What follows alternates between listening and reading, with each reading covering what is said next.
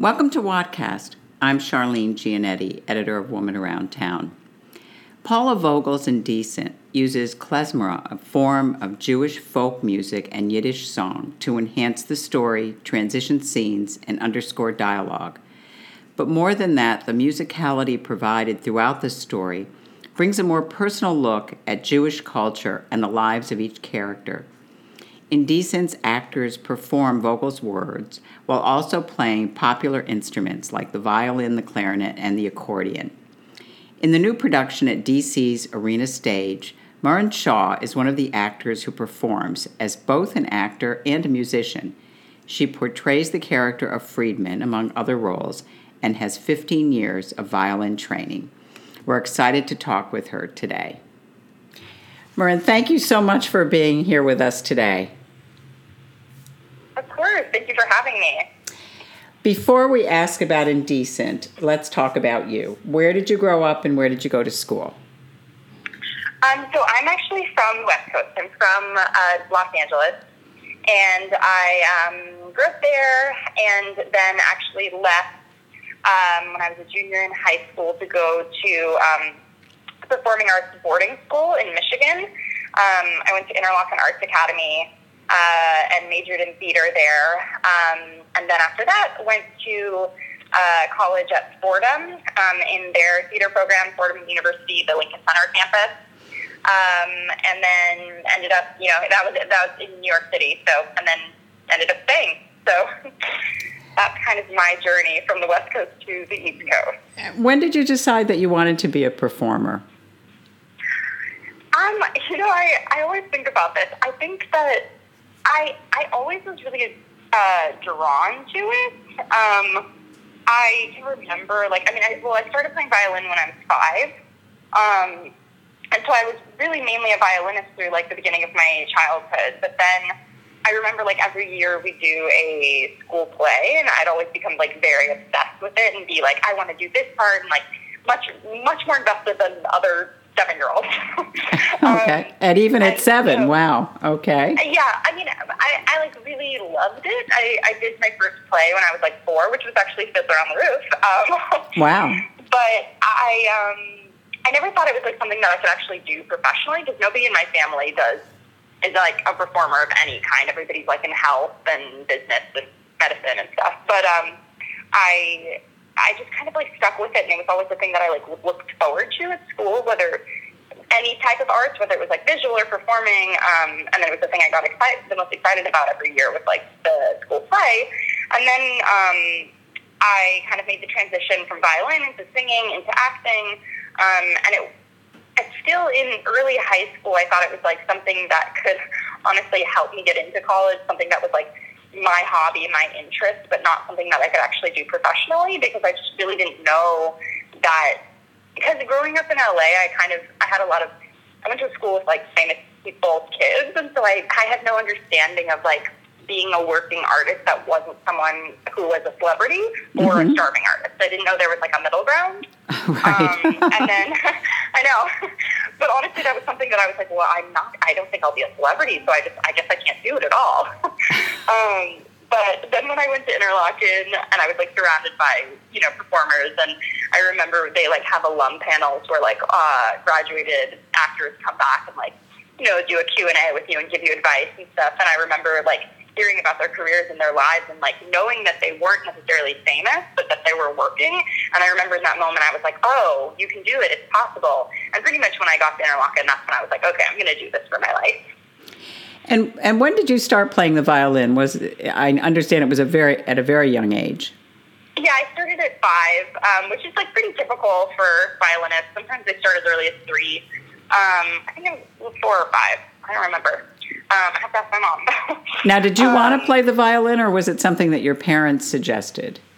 No, what, what's funny is I did want to play it. Apparently, this is how the story goes in my family, is that they were going to start me on piano because that was something that, you know, all five-year-olds or whatever start taking piano lessons, and my sister did that.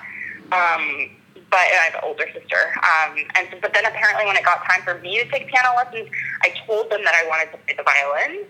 Um I, I, my grandparents, like, um, are on a board of a symphony, and so I think they had taken me to some symphony events or some concerts, and I said that I wanted to play the violin because it was the smallest instrument, apparently. I have no memory of this. I, my family always loves to joke. They're like, I guess you didn't see the piccolos in the back. And you definitely didn't see the tubas, right? Yeah, yeah. Uh, did you? Um, did so yeah, you? No, I said I wanted to play, and then they put me in lessons, and I started. Uh, did you at one point consider a career as a professional musician? I mean, possibly ending up in, in an orchestra? Um, I not. I, I did not so seriously, because when I was considering it, it was when I was younger, when I was like maybe like middle school age, and so I didn't really know what that meant yet either. But I went to like some some arts camps for violin, and then, but that was also the time when I was starting to transition into theater.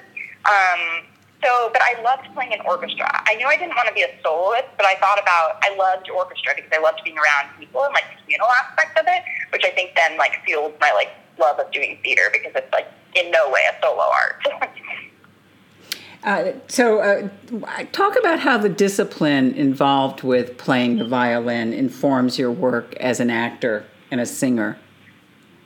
Yeah, um, it's funny. I I mean, it definitely informs it, because a violin is like, and not that actors aren't disciplined, because of course we are, but there's much more like room for artistic interpretation and things like that. And, you know, growing up playing violin first, I think it made me approach things in somewhat of like a rigid manner. Mm-hmm. Um, and then everything I did after that, like singing coming next, then you have to be even looser when you're a singer. And then when you're an actor, you have to be even less rigid there in the way that you like learn things.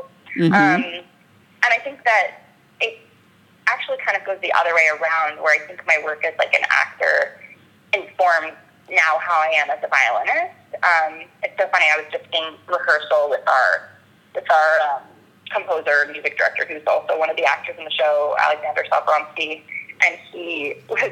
I was frustrated because I wasn't getting something on the violin, and he was like, "Well, what? Like, if you were an actor right now, like if you were if we were doing like a line through right now, would you be getting this frustrated because you keep missing this one word in a sentence?" And I was like, "I guess not," because I like give myself more. Uh, more opportunity to be wrong when you're an actor, because that's definitely something that we're taught and it's like bred into us, that like mm-hmm. there's no, you know, you just try everything and there's no such thing really as wrong. You just kind of like keep working at it and massaging it, and that's actually something that I feel like I didn't, um, it wasn't instilled in me when I was coming from the music world and the classic classical music world specifically, was it was like there's a right and there's a wrong. Mm-hmm. Um, and that can be really frustrating when you're getting it wrong. You're like missing a note and missing a note. Um, so I don't know if he said to me, like, don't beat yourself up so much. Like if you were missing a line and you were calling line in a run through, you'd be like, oh, whatever, I called line. I'll get it by opening night, obviously. Um, but as a violinist, it's like hard for me to remember that. Mm. Um, So yeah, it kind of goes. It goes both ways. It's very interesting. So, uh, are there opportunities that have come your way because of being able to play the violin? Yes, I mean this one. Uh, obviously, obviously, with Indecent, but uh, probably yeah, others. No, right? I was, I was thinking about this, and I think that like, oh my God, it's, I'm going to get the numbers wrong, but it's something like five out of the seven professional jobs I've had since I graduated college have been have included violin in some way. Um, wow. So, yeah, so, like, the, I, my first, uh, or the show that I got my equity card from was a show that I was playing the violin in. It was a festival that I was doing Twelfth Night in, and so they obviously wanted um, live musicians uh, for Twelfth Night. Mm-hmm. And, um, yeah, even I shot an episode of a T V show where I'm playing a violinist, and, like, you know, I'm, I'm not just, and I'm not actually even... playing the, I, you see me playing the violin, but they didn't even want to record me. They wanted to do like a, a recorded track because of like rights and whatever. Mm-hmm. Um, but I got the job because I know how to play the violin, and then it's like an acting part. Mm-hmm. Um, so yeah. Now I noticed, I noticed when uh, looking at your resume online that you listed so many of your uh, instructors and teachers along the way. And I wonder if there are things that you took away from some of them that stay with you today? Yeah, I was thinking about this. Um, I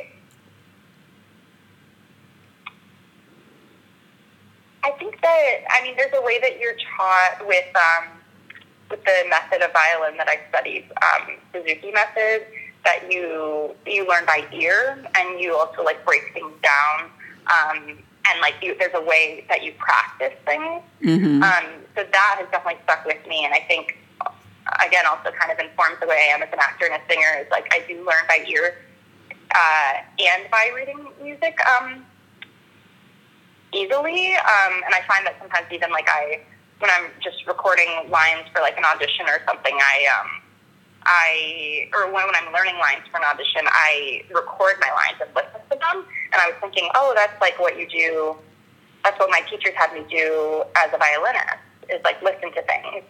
Um, and it kind of, like, gets it in you. You, like, learn the music of it, and so I kind of learned the music of my lines, too.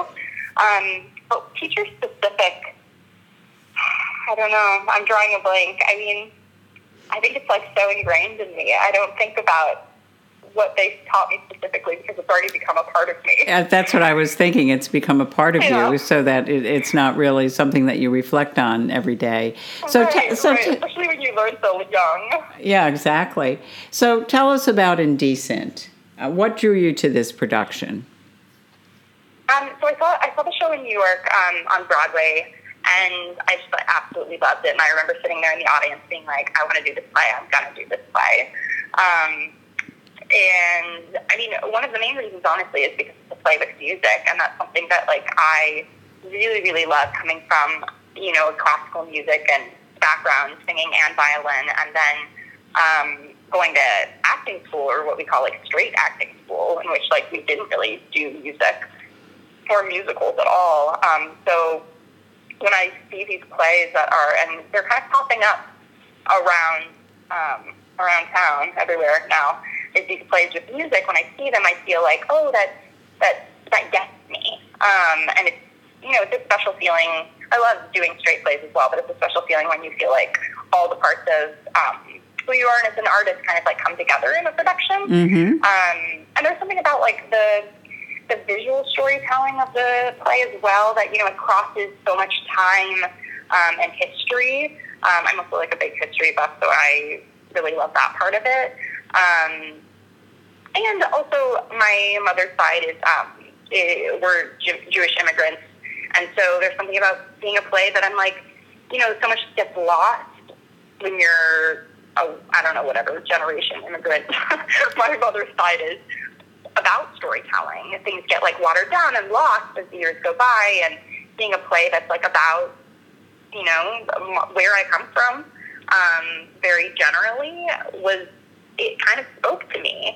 Um, and the klezmer style of music that it uses is something that I've always, like, listened to, mm-hmm. um, klezmer music, and been like, oh my God, I love it. It's so beautiful. I always feel like it's very, you know, like, mystical, but I always felt like it spoke to me. Mm-hmm. Um, and there is that aspect of, you know, it being passed down through your bones, and then getting the opportunity to actually, actually play it is something that is very exciting to me, and definitely drew me to the production. And now this play deals with some uh, very serious issues that our society continues to grapple with. Uh, and I wonder what that means to see this play performed uh, in our nation's capital at this time when, you know, so many of these issues are uh, in the news and being debated. Yeah, I mean, it is... It's interesting because I'm not from D C. Um, I've just done another show here, and I'm doing a show here right now. And I, I'm used to performing for, you know, the very liberal, very kind of, like, bubble New York community of, like, you know, the people who go see off and off, off, off Broadway plays in New York, which is, like, a certain type of artist, liberal person.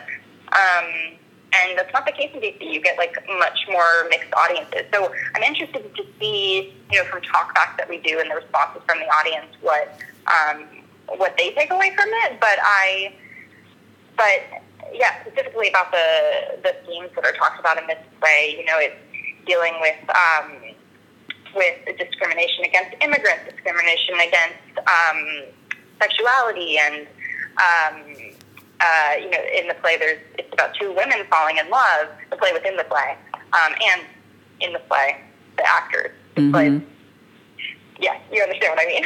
Exactly, yes. Yeah, so, you know, it's about love is love, and I'm excited to present that to a D C audience, and also with, like, everything that's going on right now and continues to go on about debates about immigration, um, this is a play about immigrants, and this is a play about how they were um, first accepted into this country and not accepted into this country. So I hope that, you know, in the case of any theater that we do, and especially this production, it kind of, like, holds up a mirror for the audience and um, and uh, helps them look at themselves more closely about how they think about love and um, censorship and art and discrimination. Um, yeah, I was thinking about this because in the in the play, at the end, and I'll try to not give many spoilers, they... they end up in a situation where they are told that they can sing and dance. The the, the troupe that performs at the play, which is um, I'm one of the troupe members, they're allowed to perform song and dance um, six nights of the week and only theater one night of the week, and that's because theater um, is dangerous and it causes um, thoughts and it causes um, it can cause people to think mm-hmm. um, and to look at themselves and to look at the world around them. Um, and that can be a really scary thing, um, depending on what type of uh, government you're living under. Mm-hmm. So, um, yeah, so I'm very excited to have the D C audiences um, hear what they think about it. Well, Maren, thank you so much for talking with us today, and uh, we will have information on uh, Woman Around Town, and certainly after the podcast, to tell people how they can go to uh, Arena Stage's website to purchase tickets for Indecent. So thank you so much. And again, I'm Charlene Giannetti, editor of Woman Around Town, and we've been speaking with Maren Shaw about Arena Stage's Indecent. Thank you very much. Thank you. Bye-bye.